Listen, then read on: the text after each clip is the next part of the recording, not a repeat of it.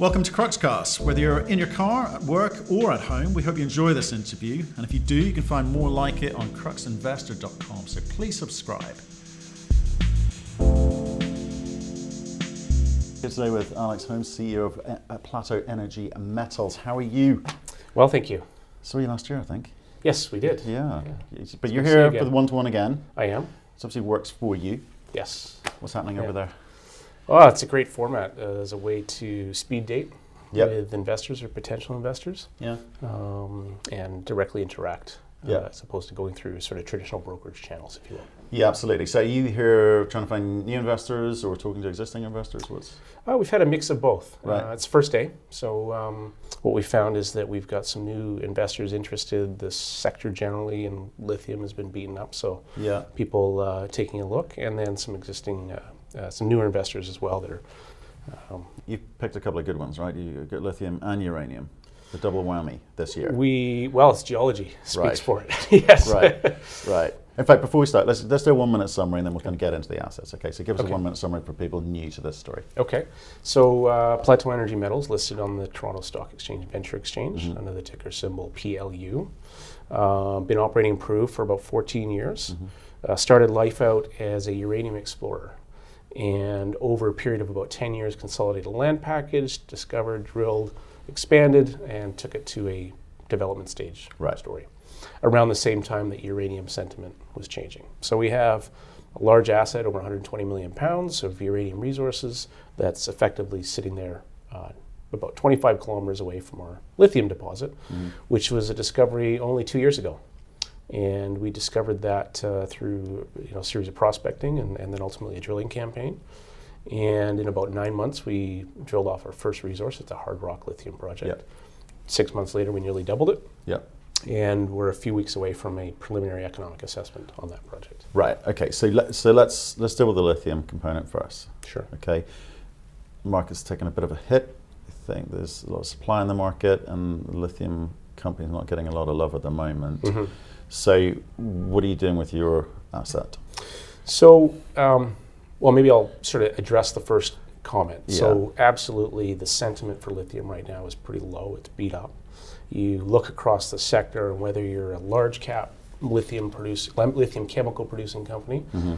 you're down sixty percent from yep. your highs. If you're a junior resource company, early developer, you're down eighty percent. And that's a common theme across the space. Um, the mid and long-term outlook is still very positive. Mm. And why that's positive is because downstream of the raw materials, when you look at the battery manufacturers and you look at the car companies that mm. are electrifying their models, uh, you've got almost five hundred billion dollars being invested. five hundred billion dollars doesn't get invested unless it needs something. True, true. But I, I guess what I want to get at here for investors is to understand what your model, what your thinking is, because th there is a huge... Yeah, long-term demand is there. Well, let's, mm-hmm. let's go with the E V thematic, everyone's a buyer, right? But the South American producers who can produce cheaply, and the, you know, you read some of the banking reports, they're gonna mm-hmm. you know, triple output in the next three years, you know, so it's a question if you believe, of- Yes, if you believe that. Sure, right? Yep. But, but if, if you believe that, or, choo or choose not to, um, it makes it a very difficult place for junior lithium hard rock Uh, miners mm-hmm. to survive, doesn't it? So, you know, so what, what, sure. so how do you, how do you yeah. deal with that? What's um, your thinking when you sit down with the board and say, right, come on, we gotta we gotta solve this? Because we discovered this project, and geologically, it's different than a, it's not a spodumene deposit, mm-hmm. and so we've invested a lot of time and resources in understanding the process route, mm. and we've been able to identify a fairly straightforward process route. Right. But I think where the projects that will move forward, even in this environment, yeah. are projects that are large, that have the ability to start a reasonable size and scale up, and ones that can get to a lithium chemical product. Well, because if you look, Australia, mm-hmm. they're not producing a chemical. But you've also got to be economic, right? So Absolutely. Scale, scale's one thing, right? So for me, I think lower half of the cost curve. Right. Right. So if you can have a project that's lower half of the cost curve, can scale up as the market grows mm-hmm. and can get to a chemical product. And what I mean by that is a product that retains one hundred percent of the value of the end product, right? As opposed to an intermediary product like a concentrate. Right. So what do you know now, which is going to enable you to understand the economics anytime soon? So you can say to the market, give them some sort of guidance on that. So where are you? Yeah, so we, uh, we're a few weeks away from our preliminary economic assessment. Okay. We've uh, worked with an Australian group on the metallurgical side. We've worked with a South African Australian group on the uh, engineering and processing mm-hmm. side. Mm-hmm. Um, with deep experience in project builds and, and, uh, and lithium. Mm-hmm. And where we think we'll arrive is lower half of the cost curve, yep. somewhere mid-second quartile. Okay. Um, if we look out to twenty twenty-five, that's a very strong place to be. Uh, we will have a project that is a, I'm going to call it a reasonable size project to start with, that can scale up to, in today's world, be one of the largest producers. Mm-hmm. um, now, we won't do that irresponsibly and just blow our brains out by mm-hmm. building something big out of the gate. Mm-hmm. um, and to be in that cost environment, and in a country like Peru, which is a natural resource company, they're the second largest copper producer in the world, gold, silver, zinc, et cetera, you name it. Yeah. Um, and you look at the other South American countries, you know, it's a pretty attractive place for the companies. It's an attractive place, but you've got some issues at the moment. Yes, yes. What's happening? It's obviously knocked your share price. When, when, sure. when, that, yes. when that announcement yeah. came out, right? So where are you with that? Is that a question of timing? Are you going to get, are you going to be able to get through it's that? It's two things. So explain so, to people what it is. First. So the background to uh, the situation we're handling, we're dealing with right now, is we have, the land package we have is one hundred fifty concessions, mineral yeah. concessions. thirty-two of those concessions last year were, um, it's currently being disputed, that we were late on payment. Right. Um, and this is from were the you? Geologic Administrative Group. Were you not? No. no, okay. Uh, we were down to the wire, not through our own choice. We were sure. down to the wire waiting for the ministry to give us the green light. We paid, and um, the Geologic Administrative Group that renews all your concessions every year. Mm-hmm. So we'd already renewed about one hundred twenty of them. Mm-hmm. We were waiting on this green light from the ministry on these thirty-two. Mm. And once we had that, we paid, we did all the administrative uh, accreditation application mm-hmm. approval process, et cetera. Um, but the receipts came after the closing time of the Geologic Admin Group, which is four thirty p m Okay. Now the Geologic well, Admin Group... Right, on the same day? On the same day. Okay. So the bank, so we received green light from the Ministry of uh, Energy and Mines right. at just after four p m Yeah.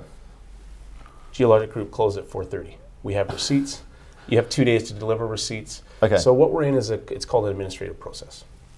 As part of that, Uh, we have to basically appeal to the higher levels of government mm-hmm. to see through, I'll call it the noise we're dealing with right now, to find a resolution. Right. Alternatively, we follow a judicial process. Right. So we'll do both at the same time. Do you think it will be resolved? Yes, I just can't tell you whether it will be resolved administratively or judicially. Do you think you could have done a better job at the time explaining this so it didn't impact on your share price?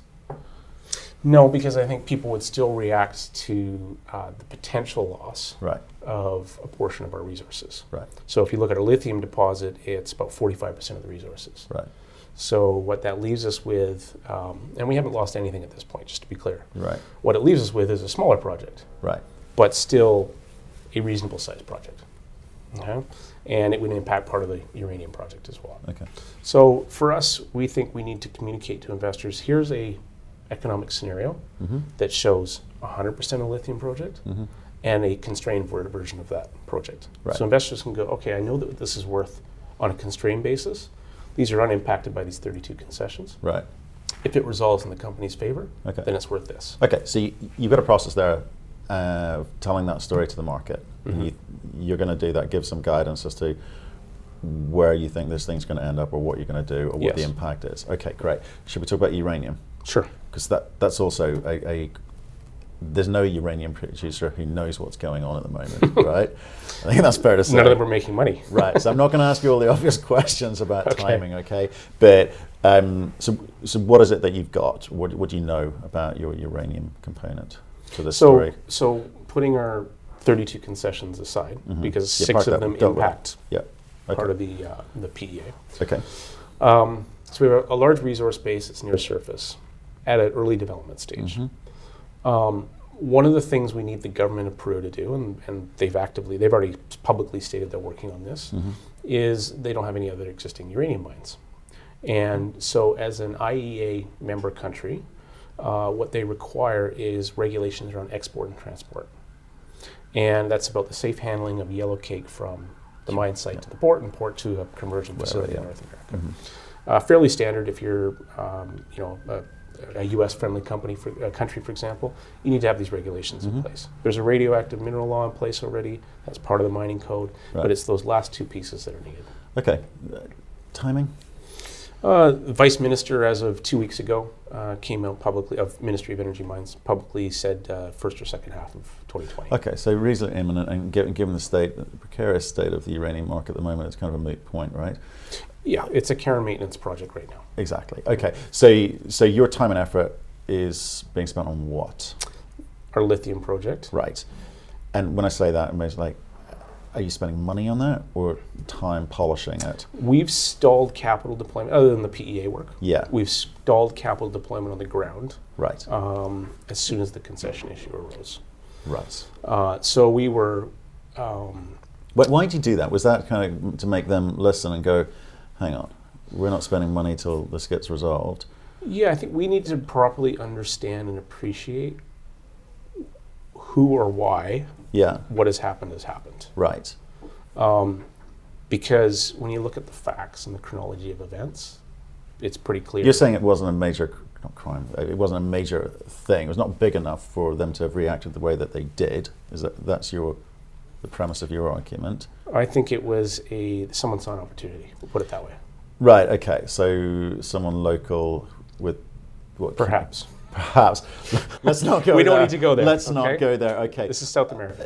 It is South America, and there's some countries that are better than others. Um, we're talking to a large, very large, fifteen billion dollar large family office there, and they only operate in four countries in South America, and, mm-hmm. and they're local.